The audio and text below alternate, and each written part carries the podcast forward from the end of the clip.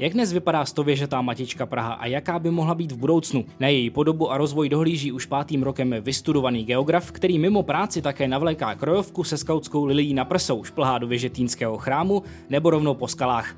Od prosince 2016 řídí Institut plánování a rozvoje hlavního města Prahy a je jedním z pomyslných otců Centra architektury a městského plánování, známého také pod zkratkou KEMP. Ve studiu Informuj CZ vítám Ondřeje Boháče, dobrý den. Dobrý den a děkuji moc za pozvání. Začneme takovou záludnou otázkou, jaká pražská čtvrť je nejhezčí? Vršovice, Vinohrady nebo Žižkov? Tak já jsem se narodil na Vinohradech a bydlím na Vinohradech, tak to asi je dost jednoznačný. Na druhou stranu moje žena je z Žižkova, tak teď musím být velmi opatrný.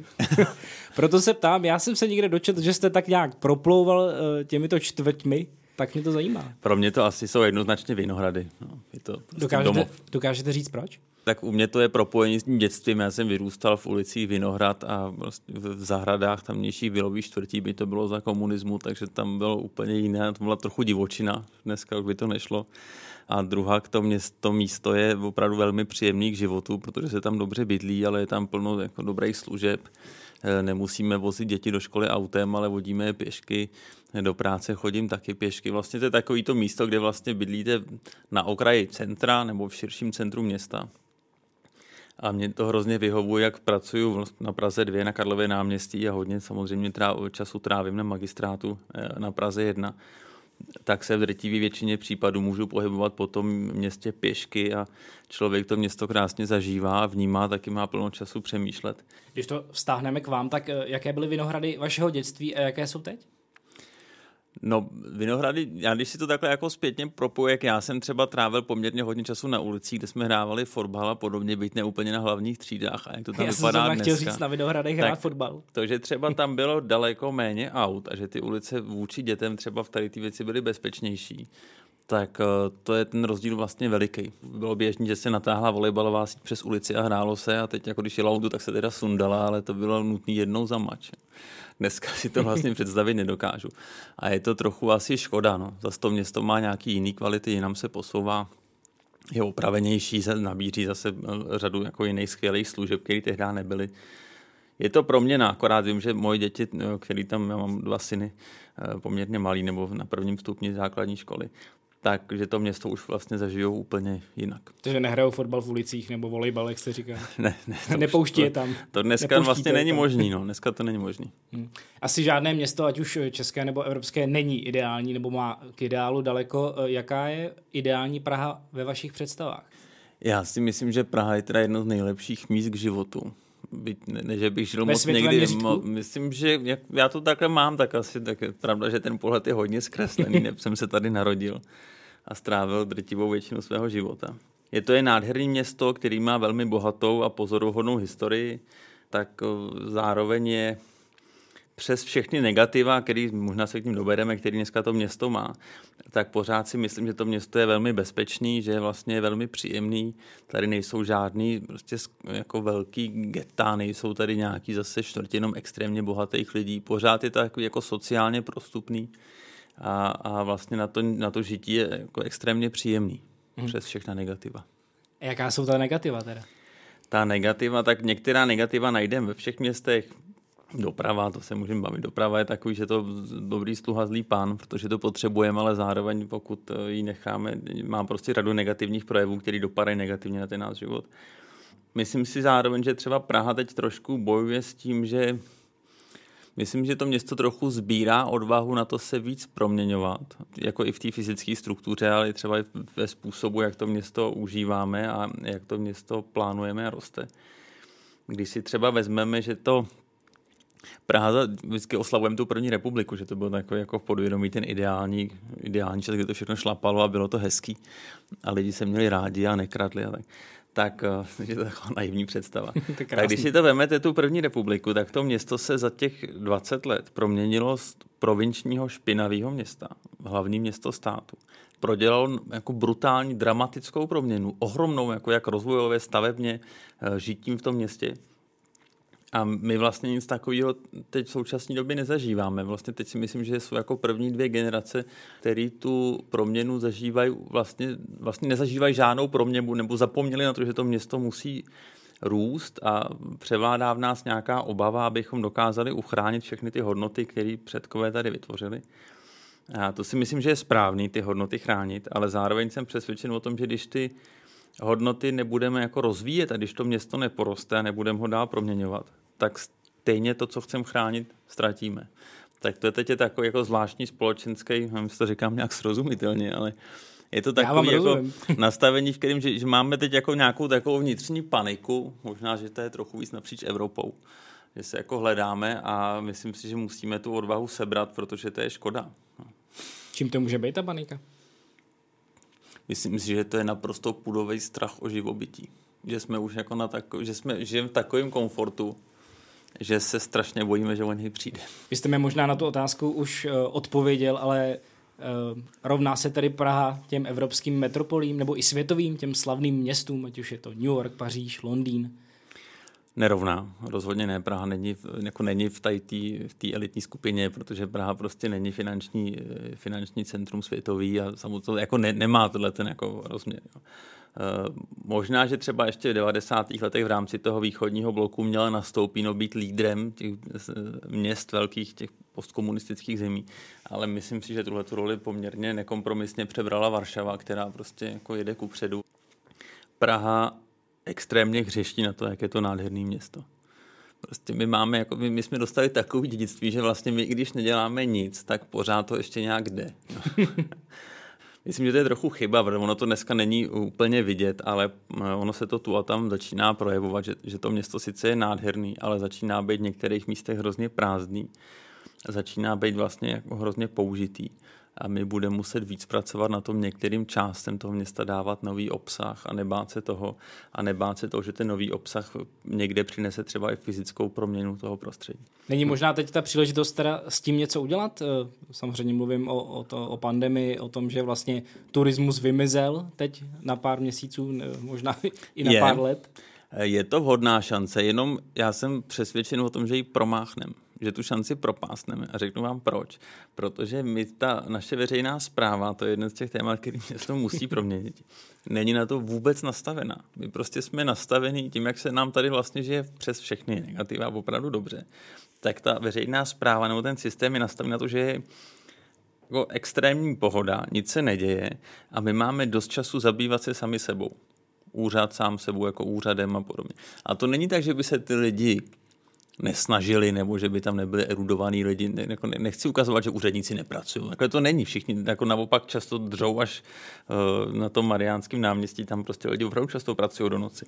Jenom ten efekt je vlastně komický. Ten, to, to soukolí je, to strašně drhne u nás, jako hrozně drhne. A potom, jako i za tom normálního provozu, se to tak jako nějak lídně převaluje a nějak to jako jde. Ale jakmile libovolný tlak globální, a teď to může být pandemie, ale taky to je klima, taky to je krize bydlení, která je taky nějakým globálním jevem a prostě to je taky symptom přesunu financí do tady té sféry.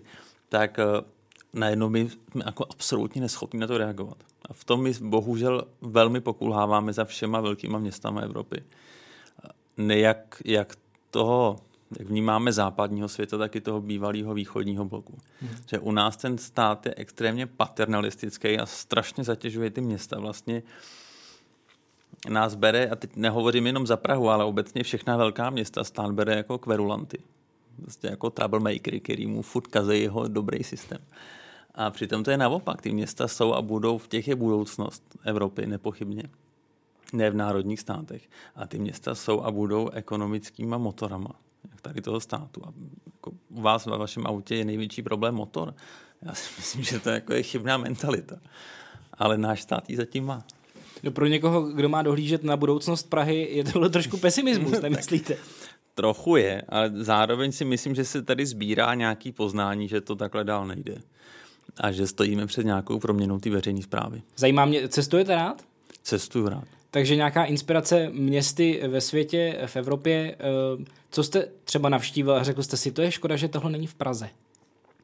Jedna věc je inspirace, že bychom rádi, ale my vždycky jako to, ono se hodně jezdí. Myslím, že obecně jak politici praští je to dobře, tak i úředníci na různých úrovních poměrně hodně procestovali, zejména ta evropská města. A u nás není problém nedostatek nápadů, a nedostatek inspirace. To si myslím, že je ten problém nejmenší. Toho je možná někde až přetlak. Ale problém je to jejich naplňování. Nám prostě ty, my si sem vozíme ty zahraniční přístroje a nepasují nám do té naší zásuvky. A to my jako musíme měnit tu zásuvku, protože jinak se dál nedobereme. Takže nestačí se vrátit z Vídně a říct, hele, oni tam mají levný MHD. No ta situace, takhle to jako, prostě to je jako celkový nastavení toho města. My máme extrémní počet městských částí, 57, to nemá, to jako nemá nikdo z těch, nikdo z těch velkých měst, kterými se řídíme, když, nebo kam se jezdíme my inspirovat. My, když se tam bavíme s těma úředníkama nebo politikama a vyprávíme jim to naše systémové nastavení, tak říkají, jak, jak tam vůbec něco dokážete udělat? Jak to, že vám ráno přijede tramvaj? to je malý zázrak a já to taky trochu vnímám jako malý zázrak. Teď jsem to někdy říkal, že kompetence, když si vezmeme třeba kompetence pražského primátora, teď odlížím o to, kdo to je, nebo předchozí primátorka, nebo to je teď trochu jedno. A třeba bratislavského primátora, což jsme byli jeden stát ještě nedávno, tak ten bratislavský primátor je v tom, co může diktátor proti tomu pražskému. Ty prostě, vy jste jako primátor ředitel horkozdušního balónu takhle sofistika, že vy můžete jako přidat nebo ubrat, a, ale vůbec nemáte vlastně vliv na to, kam to letí. A když vám nedojde plyn, tak aspoň jako zamezíte tomu prudkému nárazi na konci. Jako. Ale to je prostě všechno. To jsi takový krizový manažer možná. No to ani tak není, protože kri, naopak krizový manažer, když je krize, tak krizový manažer dostává poměrně znační kompetence. No, takhle to není, vy nemáte tu kompetenci. To by musela být povodeň, aby byl krizový stav a potom jo, pak máte, jako, vy bychom vlastně potřebovali permanentní povodeň, aby ten primátor byl schopen něco udělat. Co je teda ekvivalentem výměny zásuvky? No, myslím, že to je nějaký přenastavení veřejného, veřejný zprávy v Praze a to jak té samozprávy, tak tý, máme ještě takový ten zdvojený systém, to je strašně zábavný, jako posluchačský. No. A my máme takový zvláštní společenský pokus tady od, toho, od těch 90. let, že máme takzvanou přenesenou působnost státní zprávy, což znamená v praxi, že vy jste politik, starosta, eh, máte nějaký úřad a na tom úřadu vás ty úředníci nemusí poslouchat, protože podléhají státu. A teď jako to je blbej stav, že jo? protože vím, a teď to není otázka nedodržování zákonu, to musíme dodržovat všichni, ale zároveň vy potřebujete jako tým, který dělá pro vás. A není tam vlastně jako na, na vlastní triko. Takhle to dneska je, je to vlastně, to je hrozně nezdělitelná věc, která je ale jednou jako z klíčových překážek pro to, aby se to proměnilo. No a, po, a potom ten, u nás je opravdu extrémní počet obcí. 6200 v republice, přes 6200 a, a zároveň městských částí v, tom, v těch městech. Když si to vezmete, tak třeba, kdybychom abs, akce, aplikovali polský nebo rakouský systém na Českou republiku, tak tady není 6200 obcí, ale 700 to jsou, to je jako dramatický rozdíl, protože samozřejmě potom ten úřad jako má jinou kompetenci, jinou možnost a prostě se to celý s nás řídí. U nás to není nastavitelné na to, aby se to řídilo a někam posouvalo. U nás je to nastavené na to, aby se přežívalo. Udržitelnost. Ano. no, ale udržitelnost. To, to není udržitelný to, systém. To je taky hezký spíš, slovo možná než... To je spíš jako udržovanost. Jo. Udržovanost možná lepší.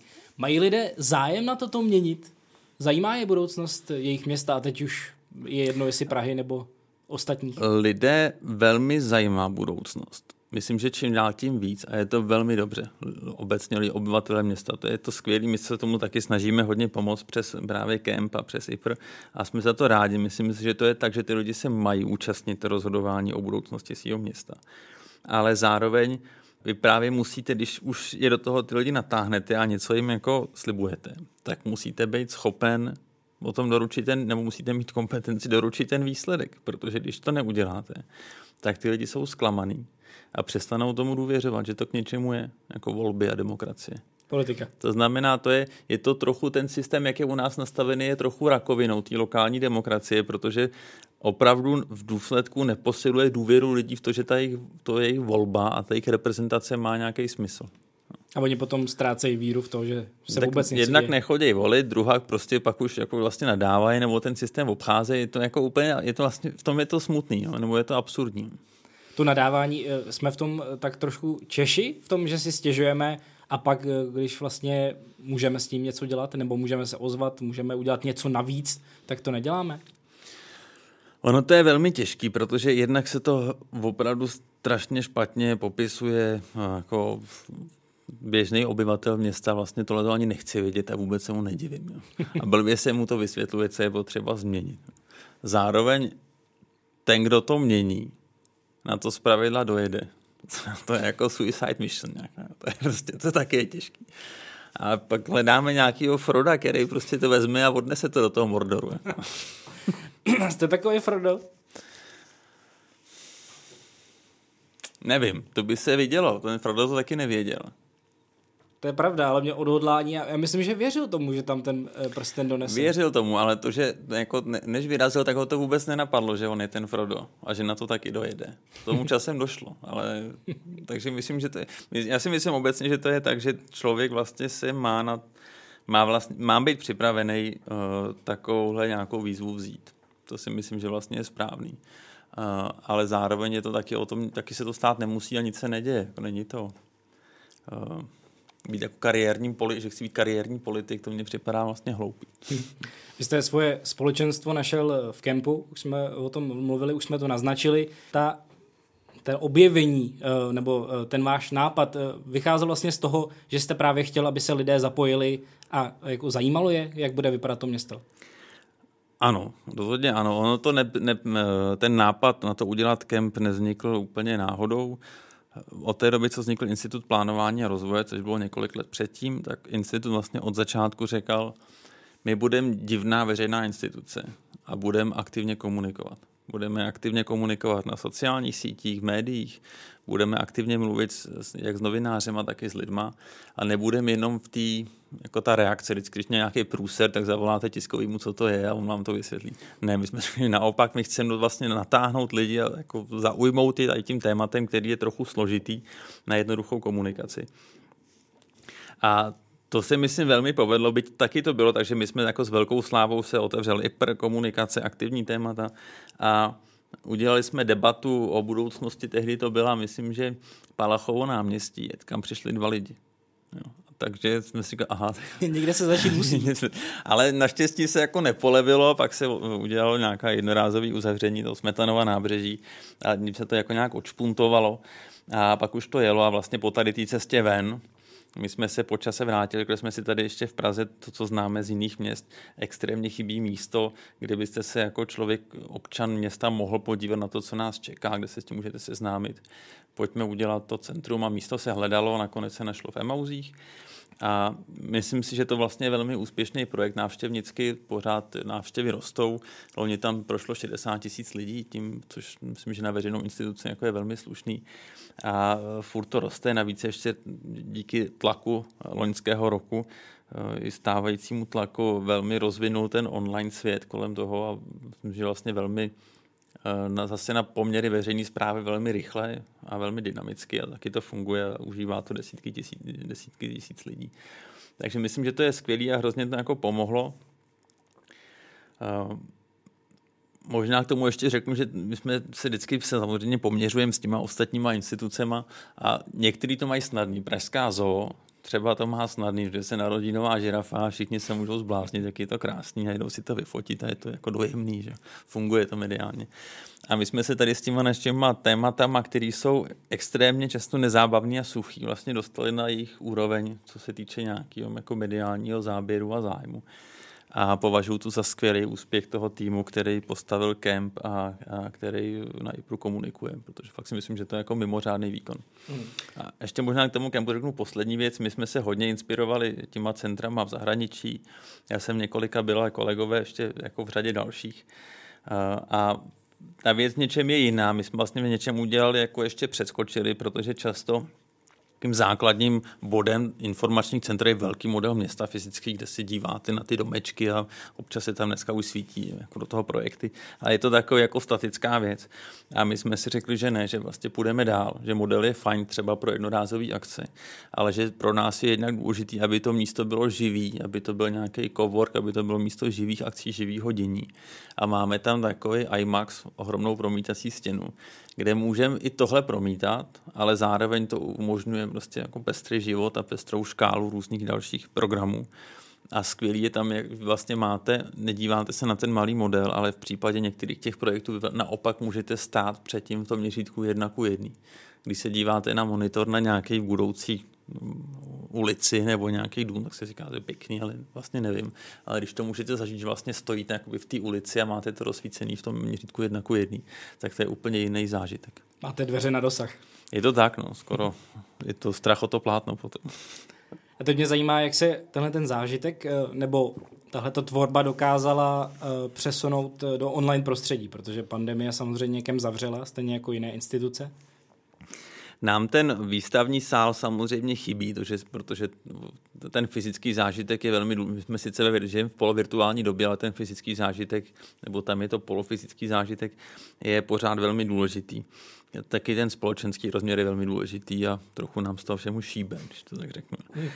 Ale Myslím, že se velmi dobře podařilo se ten, my jsme vytvořili vlastní vlastně blog Campuj online, to campuj.online, eh, který si zase nabral asi 40 tisíc uživatelů dneska nebo návštěvníků toho, kam se eh, překlopila část toho programu, té základní výstavy Campu Praha zítra, to je výstava o projektech, napříč jako velikostí a investory veřejný, soukromí, různá místa, různé projekty, prostě co vás čeká ve městě. Podíváte se na mapu a můžete si rozsvítit ten daný bod a podívat se na nějaké základní informace a vizualizace. Tak to v tom je. Potom v Campu online, v Campu online, online máme eh, jsou tam témata, který se, která se zabývají historií Prahy, jsou tam články, které se vlastně vyrábí z těch přednášek, protože řada přednášek běží online, Urban Talks, celý program, jak domácích, tak ale i těch špičkových světových architektů, v tom myslím, že máme jako velmi dobrý zásah a i adekvátně k tomu vlastně na virtuální návštěvníky ze zahraničí. Tak to funguje docela pěkně. Pak jsou tam ještě takové ty programy jako procházky po Praze, zábavná místa, vlastně vyzjela nádraží a podobně. Takový to, to, co vás vlastně jako baví. Není to úplně... Ono je totiž těžké jako nespadnout úplně z té odborné úrovně, ale zároveň to podávat nějakou srozumitelnou formu. Takže vždycky k tomu odbornému tématu musíte vymyslet nebo vyrobit příběh, na kterém odvyprávíte to dané téma nebo problém. Nějaká zlatá střední cesta. Je to tak, no, tak my jsme občas vlastně bombardováni ze strany, eh, dejme tomu, akademické sféry nebo architektů, že to je až moc, že to je moc jako vulgární, že to schazuje vlastně jako odbornost. A na druhou stranu někdy jsme napadáni pro absolutní nesrozumitelnost pro běžného občana, tak je to takový vyvažování. Zajímá mě, jste se přesunuli na online platformu. Přilákalo to třeba uh, mladé zájemce o architekturu, o podobu Prahy, nebo už to bylo předtím, že mladí měli zájem o tom, uh, jak bude město vypadat? Myslím si, že my úplně nevíme ten uživatel, jak je starý. Zatím, ten, zatím jsme do té míry anonymní. anonymní no, to jsme, jsme se ještě neobrátili na Čínu, aby nám to zjišťovala. Tak možná pocitem. Ale, ne, ale pocitem, tak zase to třeba z nějakých reakcí poznáte. Ten kemp hodně fungoval pro mladí lidi a funguje. Takže nejenom pro mladé, ale hodně mladých lidí eh, do toho přitáhl. Závisí zase zejména v tom živém programu od typu co, to, co je jako obsah přednášky, kdo přednáší. Mě třeba fascinovalo, že my jsme udělali v létě, kdy nebyly tak přísní opatření, ale zároveň se nemohlo cestovat, tak jsme udělali úplně jednoduchou věc, že se v tom velkém eh, sále, kam se vyjde 400 lidí před tou velkou stěnou, že tam byl vždycky nějaký architekt nebo návštěvník města, měl tam 3D fotomapu města, Kodaně, New Yorku a podobně a vlastně jenom procházel tím městem, upozorňoval jako návštěvník, kdy to městě byl opakovaně, tak upozorňoval na zajímavé budovy a nějaké popisoval.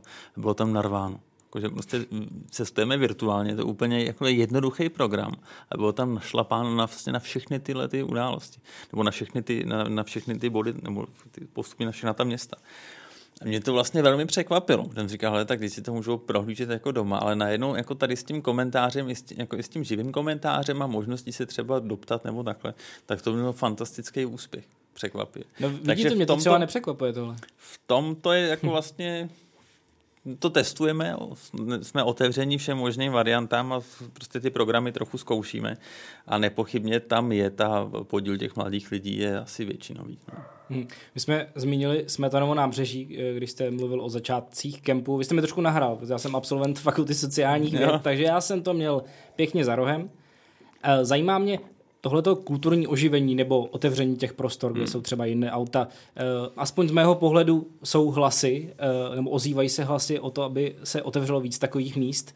Eh, tak mě zajímá, zajímá váš názor na to. Já si myslím, že to je velmi užitečný. Není na to univerzální návod. Je potřeba to vždycky zvažovat k tomu místu, protože myslím si, že takové uzavření a otevření toho prostoru pro nový nečekaný používání musí aspoň trošku být přirozený. Musí vlastně být tlak na to užívání, nesmí to být umělé, jo, že se to jako uzavře a teď scháním někoho, obolávám, nešel bys tam dělat jako veselýho občana. Nebo, to přece taky to je jako blbost. To znamená, fakt se to musí pečlivě vážit a vždycky to je individuální.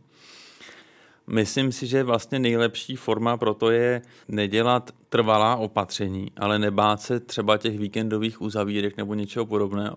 Že to jako postupně přirozeně nabíhá, dát vždycky v klidu nějaký několika měsíční, roční, to je jedno, testovací provoz a ukáže se. A nedělal bych z toho vlastně žádný tragédie politický ani na jednu stranu, protože se ukáže, že tam ty uživatelé jsou a vzali to za svoje a obydlili to a potom ten prostor jim patří a je to v pořádku, anebo ne. A pak má být vlastně možnost, OK, tak jsme to zkusili, nevyšlo to, nechme to, jak to bylo, je to v pořádku, jako není to jako selhání, vlastně je to prostě normální testování nějakého provozu. Ale jinak si myslím, že to je, že to je správný trend. Obecně to je jedna z těch velkých proměn Prahy, jak se jako mění užívání. Lidé už dneska daleko víc času tráví venku, než trávívali dřív ta pandemie se na tom jenom podepsala, protože prostě to zavření v těch bytech a těch home officech ještě jako ten tlak to zvyšuje. Když se podíváte dneska, tak je to jako ty, ty parky městský, když je možnost, tak je to narvaný vlastně, to je, vlastně to je až strašný. V tom Praha má nějaký veliký deficit, v Praze je plno prostor, který se dají upravit pro příjemné pobývání třeba tady ten společenský tlak jednoznačně je a to město musí jít rychle naproti. To, že to rychle nedokáže, už je vada toho systému, o čem jsem mluvil na začátku. To je škoda. Posloucháte podcast Informuj.cz, bavíme se s ředitelem Institutu plánování a rozvoje hlavního města Prahy Ondřejem Boháčem. Já se ještě vrátím k době pandemické, protože my už jsme to trošku nakousli. Lidé si vlastně měli možnost prohlédnout město bez lidí. To znamená vyprázdněné ulice, které normálně bývají plné. S chodou okolností my jsme tady míleli, no, měli na rozhovoru uh, Ivanu Lomovou, malířku, která se tomu věnuje a která vlastně maluje obrazy podle fotografií, ale většinou bez lidí. Ty lidi vynechává a ta nám prostě vyprávěla o tom, že se procházela tím městem a jaká nádhera to byla. Zároveň jsme se teď shodli na tom, že bez lidí to město není. Tak eh, kde je nějaký středobod v tom? Tak lidi, no, město tvoří lidi a ne domy to bych řekl, že má být asi základní nějaký, jako, nebo to je pro mě nějaký základní vst, jako bod vstupu do té úvahy.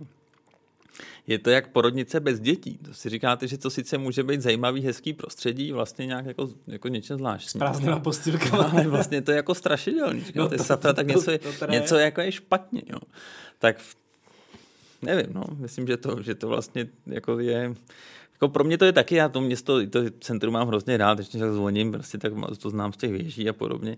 A vyrůstal jsem v tom centru, trávil jsem v něm hrozně moc času.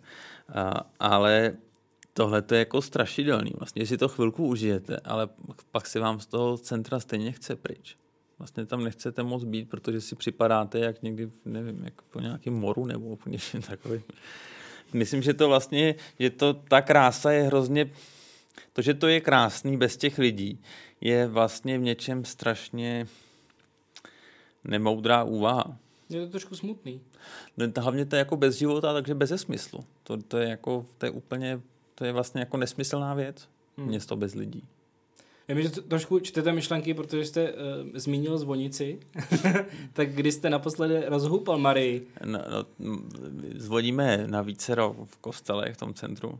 Já to jenom musím ale vysvětlit. Vy, Marie, vy chodíte jo. zvonit do týnského chrámu, nevím tady jak často, ale uh, dá se říct, že jste takový zvoník od Matky Boží. Ano, to jsem, ale nejsem sám, nás tam je více rozvoníků od Matky Boží. Ale žádný hrb nevidím. Ale to časem asi. uh, zvonil jsem naposledy včera Včera, no, no, no tak ale, ale uh, to, to nebyla teda Marie, to byl zvon, který se jmenuje Havel v kostele svatého Havla, mm-hmm. který je kousek tam tu, uh, na Havelském tržišti vlastně. No.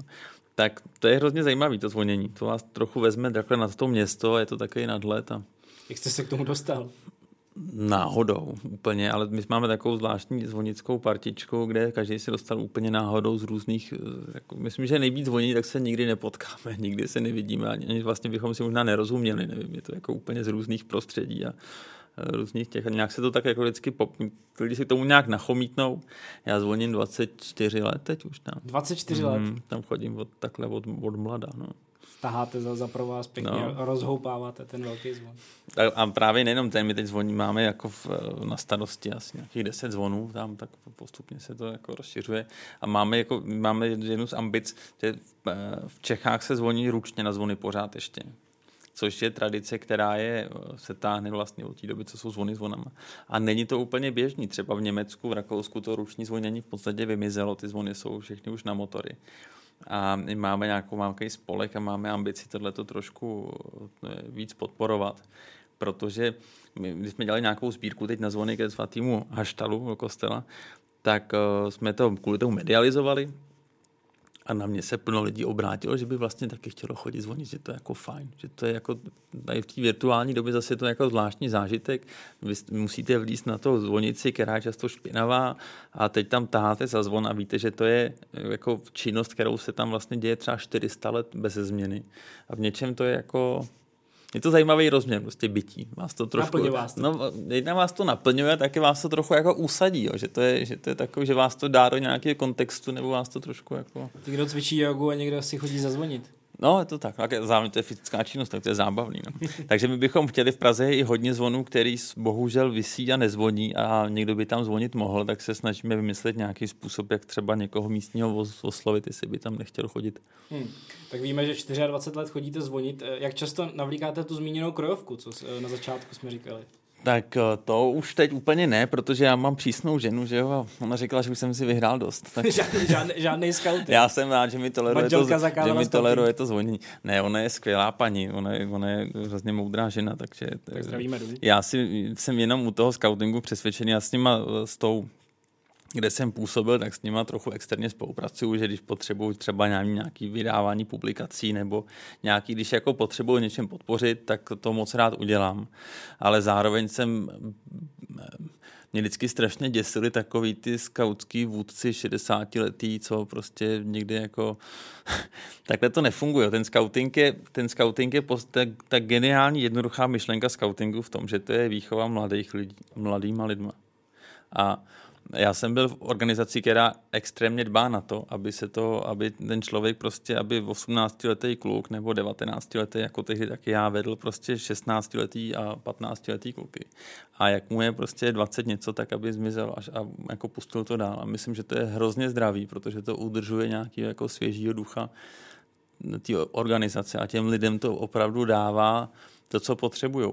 Já když vím, co jsem dneska s těma scoutama dělal a do jakých jako situací jsem je stavěl, často jako vlastně drsných a někdy dost šílených, tak vím, že bych si to dneska, kdybych to jako dneska třeba ten oddíl vedl scoutský, tak to neudělám. A byla by to hrozná škoda, jako pro mě i pro ně. Ale dneska bych to už jako neudělal, protože už si domýšlím všechny možné důsledky a a vlastně to jako není ono potom. Není to fakt jako, pak je to prostě blbý. Takže já, když, když sem požádám o něco, co se tu a tam děje, tak jim s tím moc rád pomůžu. Myslím si, že to jako je hrozně fajn, nebo jim třeba pomáhám někde se nějaký peníze nebo něco, co potřebují, nějaký stany. Vím, že jsem s tím tehdy sám měl problém, ale zároveň jsem jako bytostně přesvědčený o tom, že scouting může fungovat jenom tehdy, když ty lidi opravdu jako zavčasu odejdou. U nás v oddíle, protože já jsem taky bývalý scout, odcházeli skauti do skautského důchodu, to říkali, že jsou roveři, že jo. A to už potom ale nemělo se scoutingem nic společného obvykle to končilo někde v hospodách a podobně. Eh, ne, že bych ani oddíl, neděje se to samozřejmě všude, a teď to nějaké, můžeme se tomu chvilku věnovat, ale ten roverský věk je vlastně extrémně důležitý, jo. Ale musí se, já jsem byl v organizaci, to nebyl junák, ale prostě v nějakém to, uh, skauti Evropy, nebo to by, přišlo jsem z Francie, to je nějaká mm-hmm. prostě jiná organizace, která vznikla po druhé světové válce není tak početná, ale právě tady v těch principech je hodně, řekl bych, rizí. Ona se hodně snaží dělat jako tu původní Baden polskou ideu, dají s těmi všemi důsledky. A třeba ten rovering je, nebo ten roverský věk, což u nás bylo 17 let a starší, tak je vnímaný Není to vnímané jako místo, pro, kde se člověk může konečně chlastat, ale je to vnímané, že to je opravdu už jako ten scouting, si tím, ta formace se tím jako dokončuje, je to klíčový, klíčový rozměr toho nějaká služba toho roverského věku. Jo. A jednou z těch služeb může být to, že vedete oddíl, nebo máte taky nějakou jinou, nebo s něčem pomáháte, ale musí tam být nějaká služba a fungovala v tomhle ještě vlastně docela intenzivní formace dovnitř i u nás, i tady v tom věku, že ta, ta skupina vlastně spolu chodila na nějaký pouti a prostě jako nějak, nějak jako dál fungovala. A to je hrozná škoda, když se to takhle jako nedorazí a skončíte jako nakročený vlastně ten scout potom někde v hospodě, tak je to škoda, protože tím nevyčerpáte to, co vám to jako nabízí naplno tak to je nějaký, odběhli někam úplně jinam. Ale tak myslím, že tohle třeba je opravdu důležité a zároveň i tohle, když se o ty rovery dbá, tak se potom nestávají to, že tam někdo vede ten oddíl do 60 a u nás to ten junák asi postihlo samozřejmě tím komunismem, protože plno lidí to, tím to bylo jako, já jsem tomu jako rozumím lidsky, protože oni měli možná šanci se nadechnout v 68. Jinak prostě 20 let byli v nějaký, udělali plno statečných věcí v nějaký ilegalitě. A pak, když konečně mohli, tak už najednou v těch jako kartě si vypadali trochu komicky. No. Ale stejně jim to nedalo, byla svoboda, tak se to stalo, já, to, jako, já tomu rozumím. Ale možná se někdy trochu zapomnělo na ty mladý lidi u toho a ten scouting je pro ně. No. Tolik ke scoutingu. Eh, vy jste vystudovaný geograf, nejste architekt, ale máte architekta v rodině, pokud si nepletu. Váš dědeček byl architekt? Jo, architekt? můj dědeček byl architekt, s chodou okolností pracoval téměř celý život na útvaru hlavního architekta jeho, a i je teď nástupcem tady té organizace, takže pracoval teoreticky ve stejné firmě, bychom dneska řekli celý život. A můj bratr studoval taky architekturu, ale skončil v šestém ročníku a odešel do kláštera. Aha. Takže jde to trošku ruku v ruce, ta vaše práce, nebo respektive to vaše, řekněme, poslání, každý něco chce dělat, najednou jste se dostal k tomu, že uh, rozhodujete o tom, jak bude vypadat Praha, nebo staráte se o naše město. Tak to plánování měst není architektura primárně. Je to, to je dneska, Ale to je tak tam multidisciplinár. Hraje, hraje jednu z klíčových rolí. Já si architektů velmi vážím. Eh, sám bych si asi na tu profesi netroufl a velmi si ji vážím a hraje klíčovou a nezastupitelnou roli. Neříkám, že se to dá dělat bez, bez architektů a to absolutně ne. Ale na druhou stranu to plánování je už jako komplexní disciplínou a je to tak správný. A vyžaduje třeba to geografické myšlení zase trošku jiný, je hodně o, o vnímání kontextu a o vlastně hledání nějakých jako průniků, což je velmi důležitý rozměr. A potom samozřejmě tam je celá řada inženýrských profesí a ochrana přírody a památek a podobně. Takže ten, to plán soci, sociologie, ekonomie, prostě to, to plánování dneska my, když chceme dělat my, když ho chceme dělat vlastně jako použitelně, aby bylo k něčemu, tak musí obsahovat všechny ty disciplíny i v tom si teda myslím, že nás čeká nějaká změna, protože pořád máme takový ty jako formální, ty, že musíme mít nějaký ten strategický plán a nějaký územní plán. A teď vlastně to jsou úplně otržení od sebe disciplíny. A teď jako děláme nějaký územní studie, které jsou ale často bez bez ekonomiky a bez času a bez lidí, to, to jako jsou vlastně teoreticky fajn, ale nepoužitelný koncepci pro to, co ten svět dneska potřebuje a ten svět jako nečeká. Takže my v tom se snažíme jako se posouvat dál a vlastně i tu to komplexní plánování, jak se děje příč Evropou, tak musíme začít dělat i tady, jinak prostě nebudeme stíhat okolní svět. Už jsme během rozhovoru zmínili projekt Praha zítra, kde se vlastně Pražené a nejen Pražené mohou podívat, co se vlastně chystá a podívat se, v jaké je to fázi. Eh, jak jako ředitel institutu musíte mít přehled o tom, co se děje, třeba takhle z patra? Já myslím, že mám velmi dobrý přehled. To je trošku ta geografie, že víte jako všechno a nic pořádně. Eh, od matematiky samozřejmě prostě meteorologii, nějaký prostě klimatické věci, potom tvorbu mat, potom geologii, potom ale taky demografii, eh, sociologii, ten záběr až po statistiku. Ten záběr té geografie vlastně je ohromný. Vy děláte každý ročník jedno tady, jako je to strašný, je to vlastně, myslím, že to studium je velmi obtížný po tady té stránce. Ale zároveň nic neumíte pořádně. Takže vy jste od toho, abyste byl schopen ty vlastně jako načítat na nějaký adekvátní míře poznání pro to komplexní rozhodnutí. Ještě mě zajímá poslední věc. Vy jste se uh, během pandemie vydal na takovou koronavirovou expedici. Já, jak mám že, ty děti, tak jsme si říkali, jednak nám říkali, nechoďte ven, nebo takhle, nesmíte se potkávat s lidmi, držte se od nich co nejdál, ale zároveň říkali, choďte jako choďte na procházky. Ven, no. Tak jsem si říkal, no tak kam až se dá jít, kde se dá v Praze tady to extrémně splnit, kde bych fakt nikoho nepotkal, ale zároveň ne, neopustil hranice kraje. E, takže jsme se s, s rodinou postupně vypravili na pracovně Pražské poli, on ten termín není úplně košer geograficky, ale jsou to prostě nejsevernější, nejjižnější, nejzápadnější a nejvýchodnější bod Prahy. A dal jsem to potom na Facebook a tam psali lidi, je super, tyjo, dej sem souřadnice, vyrazíme taky. Tak jsme se s kamarádama rozhodli, jak těm souřadnicím jsme jim tam hodili takový betonový sloupky, protože to je tak, že máte ten cíl, tam přijdete, můžete se vyfotit, prostě je to jako nějaký ten, jako jsme si říkali legrace, tak nás to stálo trochu práce a zároveň to bylo zábavný. No a ono se to poměrně chytlo, takže teď nám chodí, jako chodí nám my máme jako prostě přes, přes Twitter chodí docela hodně fotografií, ještě jsme vyhlásili takovou soutěž, kdo objede všechny ty čtyři póly, tak se stane pražským polárníkem, dostane prostě placku pražský polárník, tady není v kapse možná.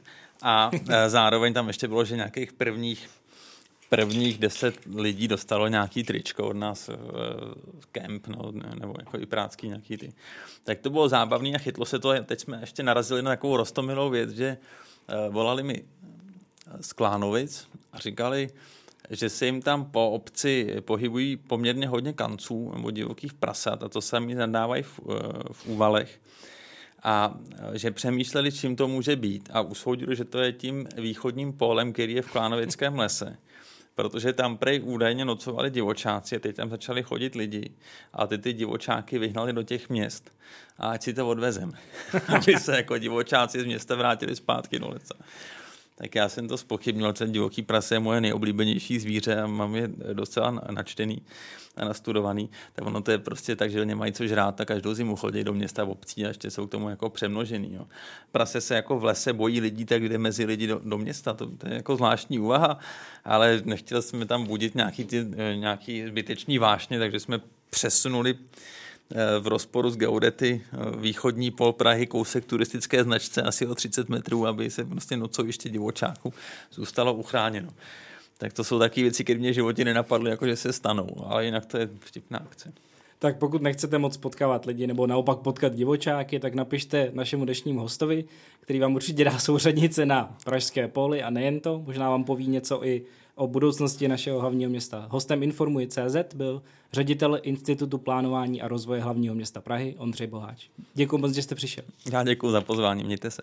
Loučí se také Tomáš Fiala a s dalšími broadcasty se těšíme na slyšenou.